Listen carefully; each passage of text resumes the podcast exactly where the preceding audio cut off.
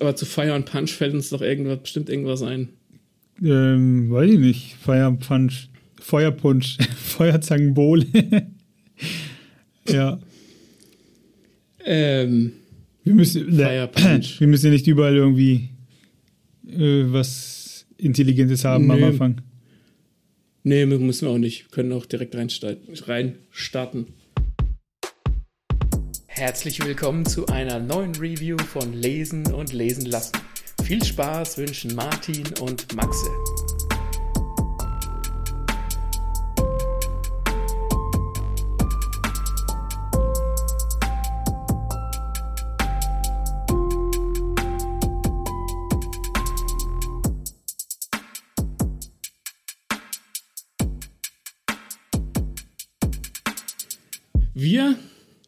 Sprechen heute über einen Manga, der nennt sich Fire Punch. Und wenn man sich das Cover anguckt, da ist ein Typ drauf, der zur Hälfte brennt, dann weiß man eigentlich schon, was man, also glaubt man zu denken, dass man glaubt, dass man weiß, was man bekommt. Dem ist aber nicht so. Ich habe verstanden. äh, Fire Punch erschien übrigens im Kase Verlag, das ist heute äh, Crunchyroll. Die haben Kase übernommen. Und Fire Punch, wie ich eben gesagt habe, das ne, schon Anime, du siehst jemand, der, der brennt irgendwie, du denkst sofort an so, naja, ich sag jetzt mal so My Hero Academia, ne, so, so schonen Zeug und denkst, du glaubst, was du kriegst. Ähm, und das ist aber anders. Also dat, ähm, der Manga ist von Tatsuki Fujimoto. Der ist am bekanntesten für Chainsaw Man. Das hat ja, also der Manga ist sehr beliebt. Da kam im Mai erst bei uns der der, elf, der zwölfte Band, ähm, was eigentlich die, die Fortsetzung von Chainsaw Man, also im Prinzip Chainsaw Man 2, wenn du so willst. Und der Anime hat letztes Jahr ziemlich Wellen geschlagen, weil der so geil war. Ähm, und das ist quasi seit das, äh, sein, sein, wie soll ich sagen, seines, sein Manga, äh, der halt vorher lief. Der lief über acht Bände. Und ich mache jetzt mal eine kurze Zusammenfassung zu, zu Fire Punch und in was der Tatsuki Fujimoto wahnsinnig gut ist, sowohl in Fire Punch als auch in Chainsaw Man, ist in seinen ersten Kapiteln, dass der quasi in den ein, erstes Kapitel schreibt, wo ihr denkst, uff, also der schafft es ziemlich gut, die Prämisse in ein Kapitel unterzubringen und das äh, davor ziehe ich meinen Hut. Dann freue ich mich jetzt, sorry, da freue ich mich jetzt darauf, wie du es zusammenfasst, weil bei mir ist es länger her, dass ich den ersten Teil gelesen habe und wir haben uns ja schon drüber, drüber unterhalten und ich fand es nicht so gut. Deswegen treffen hier jetzt sozusagen die Parallelen aufeinander. Ähm, mhm. Mal schauen, was da damals passiert ist. Vielleicht kann ich äh, aus meinen Gedanken, aus meinem Gedächtnis herauskramen, was mir da nicht so getaugt hat. Also, es äh, Fire Punch spielt in einer postapokalyptischen Welt. Ich kann dir nicht das genaue Jahr sagen, aber da war irgendwas mit 2200. Also, ich sage jetzt mal ein paar hundert Jahre in der Zukunft und die Welt ist voller Eis. Und ähm, das heißt doch gleich am Anfang, dass, dass es wie eine Art äh, Eishexe gab, die halt die Welt mit Eis überzogen hat. Und die Menschen sind ziemlich am Sack. Und die Hauptfigur Agni hat eine Gabe. Und zwar kann er sich unfassbar schnell regenerieren. Das heißt, sobald er äh, ein Körperteil verliert, wächst es wieder nach. Der lebt zusammen mit seiner Schwester in einem Dorf die auch diese Regenerationsgabe hat, aber allerdings viel langsamer. Und er will sie natürlich beschützen. Ne? Sie sind Geschwister. Und du siehst gleich am Anfang, eine der ersten Sachen, die du siehst, ist, wie dem Agni der Arm abgeschlagen wird. Und was er mit diesem Arm macht, ist, äh, sein Dorf damit verköstigen. Die essen quasi ihn auf, weil er schnell regeneriert. Ziemlich clever, wenn du mich fragst. Klar, Kannibalismus und so ist nicht cool, aber wenn du, wenn die Welt im Arsch ist, nimmst du halt das, was du, was du kriegst. Und eines Tages tauchen Soldaten in diesem Dorf auf. Aus Behemdork heißt die Stadt. Ähm, und der Anführer Doma verlangt von denen halt, dass sie ihnen Essen und Wasser geben und die haben aber selbst nichts. Und das geht dann so ein bisschen hin und her und dann stellt dieser Doma eben fest, dass, ähm, dass in diesem Dorf Kannibalen leben. Und er tut aus seiner Sicht das Richtige. Er ist auch mit einer Gabe, äh, er hat auch eine Gabe und zwar, dass er Feuer verursachen kann, das erst aufhört zu brennen, wenn es das, was es verbrennen soll, verschlungen hat. Und was er macht, ist dieses Dorf niederbrennen. Und jetzt passiert eine Sache, der Agni wird in, äh, in, in, Brand gesetzt, aber er regeneriert sich so schnell, wie er verbrennt. Das heißt, alles um ihn herum ist tot, seine Schwester ist tot, alles ist verbrannt und er liegt da und brennt und brennt und brennt. Und in diesem ersten Kapitel ist es so, dass es dann, dass du in so auf einer Doppelseite dann siehst, so nach zwei Jahren, nach drei Jahren, nach fünf Jahren und nach acht Jahren hat er sich quasi an die Schmerzen gewöhnt und kann quasi, hat die Balance gefunden zwischen, er verbrennt, um nicht zu verrecken, aber er ist noch lebendig genug, um laufen zu können. Und schwört dann eben Rache an, an Doma, weil er ihm das seinem Dorf angetan hat. Das ist das erste Kapitel. Die Erinnerungen kommen zurück, ja. Ja. Es gibt in diesem ersten Kapitel eine etwas seltsame Szene und das gibt auch schon so ein bisschen den, das Geschmäckle, wo der Manga thematisch hingeht. Und zwar sagt die Schwester von Agni, dass sie ein Kind mit ihm will, wo ich mir denke, oh shit, äh, bitte nicht Bruder, Schwester, Inzest schon wieder. Also dieser Manga ist unfassbar dark. Und er, liebte seine Schwester. Ich weiß, also er wollte kein Kind mit ihr und es lässt sich auch nach Band 2 nicht sagen, wie, wie, wie, auf welche Art und Weise er seine Schwester geliebt hat.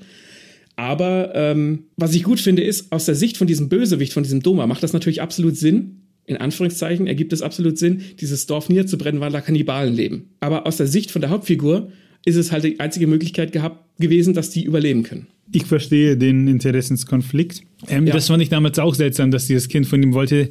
Da erinnere ich mich auch noch dran. Ähm, und ich habe das eben schon anklingen lassen. Fire Punch ist unfassbar dark. Also wirklich, das, da geht's in Abgründe, wo ich gesagt also das habe ich auch noch nicht gelesen. Das, ist, das wird alles nicht dargestellt, aber die Figuren haben teilweise Abgründe, wo ich mir denke, okay, das, das Ding nicht äh, ähm, ins, ähm, sag doch, ich weiß nicht. Begriff nicht ein, ähm, verboten ist. Du meinst Tabus? Indiziert. Indiziert. Dass das Fire Punch nicht indiziert ist, wundert mich. Agnes Schwester will ein Kind von ihm. Ähm, es kommt später, gibt es dann auch eine Nebenfigur, die ist acht Jahre alt. Die nennt sich Sun, also wie die Sonne. Das ist ein Junge, der ist so ein bisschen als doof dargestellt, weil er die Außenwelt nicht kennt. Ähm, der ist eigentlich ganz putzig. Und er wird gefangen genommen von, von eben von diesen Leuten in Behemdorg.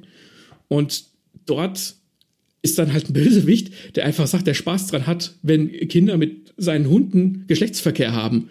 Und du denkst dir so, was zur Hölle, Mann? Hättest du das jetzt gebraucht? Was? Das, das muss ich verdrängt haben. Da kann ich mich gar nicht dran erinnern. Ja, also das ist auch, das, das also du siehst übel. es natürlich nicht. Es ist übel und da sind lauter üble Sachen und das ist sowas, da hätte man drauf verzichten können.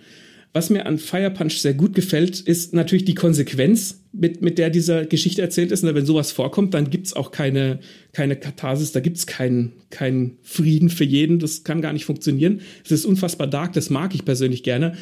Auch wenn es das eben geschilderte nicht gebraucht hätte, um diese Figur zu zeichnen. Ähm, und was der Tatsuki Fujimoto unfassbar gut macht, und das macht er auch in Chainsaw Man unfassbar gut, der macht diese Welt wahnsinnig real dadurch, dass sie so dunkel ist es stellt sich nach und nach dann nämlich heraus, dass es von diesen Begabten mehrere auf der Welt gibt. Also die sind jetzt nicht, die sind nicht häufig, aber die sind auch nicht super selten. Und diese Stadt Behemdorg, die da so floriert, das ist wirklich so eine Großstadt mit Hochhäusern und so. Die haben, die nutzen quasi diese Begabten als Brennholz oder wenn sie Elektrizität erzeugen können, dann benutzen sie zum Elektrizität erzeugen. Die halten die gerade so am Leben. Leute, die sich regenerieren können, denen schlagen sie die Gliedmaßen ab, so wie sie es halt auch in diesem Dorf gemacht haben. Und das ist wahnsinnig gut und wahnsinnig düster, aber auch konsequent. Da kommt dann dieser Sun hin, der kann nämlich Elektrizität erzeugen und ist einer von zweien dort. Und der wird dann halt einfach nackt an so ein Bett gefesselt und muss den ganzen Tag Elektrizität erzeugen. Und da liegen die Leute halt wirklich in so Batterien drin. Also das ist wahnsinnig düster und da ist es dann so ein bisschen wie bei Matrix. Ne? Da liegen die doch auch in solchen, in solchen Pots drin. Mhm, ja, ja. So ungefähr muss man sich das vorstellen. Und das ist, das finde ich wahnsinnig gut dadurch werden auch diese Regeln dieser Welt so Schritt für Schritt gezeigt. Also es ist nicht so, das ist die Welt und so funktioniert, sondern du lernst Sachen erst im Laufe der Zeit kennen. Es gibt mehrere Leute, die regenerieren können und die in der, die in der Stadt das Sagen haben. Die haben zum Beispiel auch so verstärkte Skelette aus Metall, weil sie ja quasi drumherum regenerieren können. Die können die ja quasi die Leute aufschneiden, das Skelett einfügen und dann regenerieren die sich drumherum. Wo ich denke, das ist einfach clever weitergedacht. Das sind so Sachen, das weiß ich gar nicht mehr. Und das ist aber auch gar nicht allzu lange her, dass ich das gelesen habe. Ich habe irgendwie im Kopf, dass doch dann die irgendwie, dass da dann auch so ein Transporter losfährt und irgendwas fällt raus oder nicht, oder irgendjemand bleibt zurück. Und dann kommt der, mhm. der, der brennende Junge und macht irgendwas und irgendwas mit dem Scharfschützen, kann es sein? Ja, da ist dann so, ähm, das, der Agni rettet dann quasi den Sun aus diesem aus diesem Laster und der Sun läuft ihm halt hinterher, weil er glaubt, dass er ein Gott ist. Da, geht, da gibt's dann auch noch so Themen. Ich habe jetzt nur zwei Bände bisher gelesen. Ich habe die Bände drei bis fünf hier liegen, die werde ich dann noch weiterlesen. Es gibt auch so Themen, von denen ich noch nicht weiß, ob sie weiter ausgearbeitet werden, zum Beispiel Religion, weil der Sun glaubt nämlich, dass der Agni ein Gott ist, weil er brennt und weil er halt läuft, vollkommen nachvollziehbar oder halt auch so Okkultismus und sowas, ähm, dass Agni von anderen als Gott gesehen wird und so, das, das weiß ich noch nicht, ob die vertieft werden, aber ja, das kommt im ersten Band vor, genau. Ich glaube, das war aber auch damals, dass, dass es irgendwie alles so, so drüber war, so, so, so ein Hauch too much. Dem, mhm. Es wirkte, also ich will nicht sagen, dass es ähm, aufgesetzt wirkte, aber ich dachte mir so, boah, irgendwie wollte zumindest für mich der Manga cooler sein, als er halt ist. Ah. Irgendwie, und dann dachte ich mir so, hä? Und dann war die Geschichte auch so, ich will nicht sagen schleppend, aber es ist halt irgendwie nichts passiert, außer dass dann halt irgendwie ein Scheusal sich an das andere reihte. Ja. Und da, kon da konnte ich dann irgendwie nichts mit anfangen und auch der Zeichenstil war ja, nicht gut, so meins. Den, den Zeichenstil von, von Fujimoto muss man halt mögen. Das ist nicht so dieser typische Großaugen-Manga-Stil, der ist teilweise sehr grob, der ist, der ist, das kann man schwer beschreiben. Ähm, das kann ich verstehen, wenn man den nicht mag. Der ist teilweise sehr strichelig, äh, kann, ich, kann ich komplett nachvollziehen.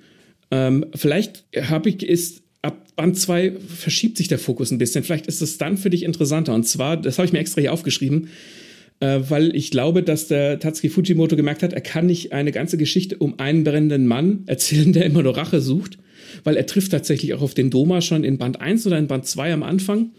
Und zwar ist es so, dass sie den dann köpfen und er kann ja regenerieren, das ist, macht dem ja nichts aus. Und dann schießen die dem immer wieder in den Kopf, so dass er halt nicht regenerieren kann.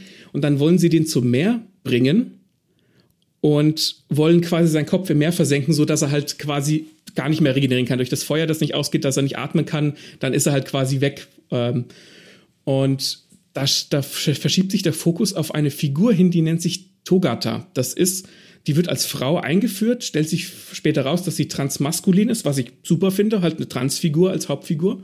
Und die steht unfassbar auf Filme. Da werden auch ganz viele Namen gedroppt und ganz viele Filme und du denkst zuerst, okay, was, wer ist das, was soll das? Und die übernimmt dann so ein bisschen die Hauptrolle, weil zusammen mit einer anderen Figur rettet die den, den Agni dann. Und die sagt dann, sie möchte einen Film drehen. Sie hat immer Filme gesehen, jetzt möchte sie selbst einen Film drehen. Das wirkt erstmal so ein bisschen aus der Luft gegriffen.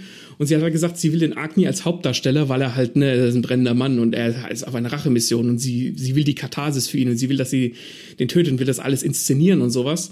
Und das Coole an, an, an der Figur ist, das kriegt dann so eine Metaebene, dass du diesen Manga auf einmal betrachtest wie, okay, ist das vielleicht ein Film, der von dieser Figur inszeniert wurde, den ich hier gerade lese. Und das ist so eine coole Metaebene, die mich sehr überzeugt hat.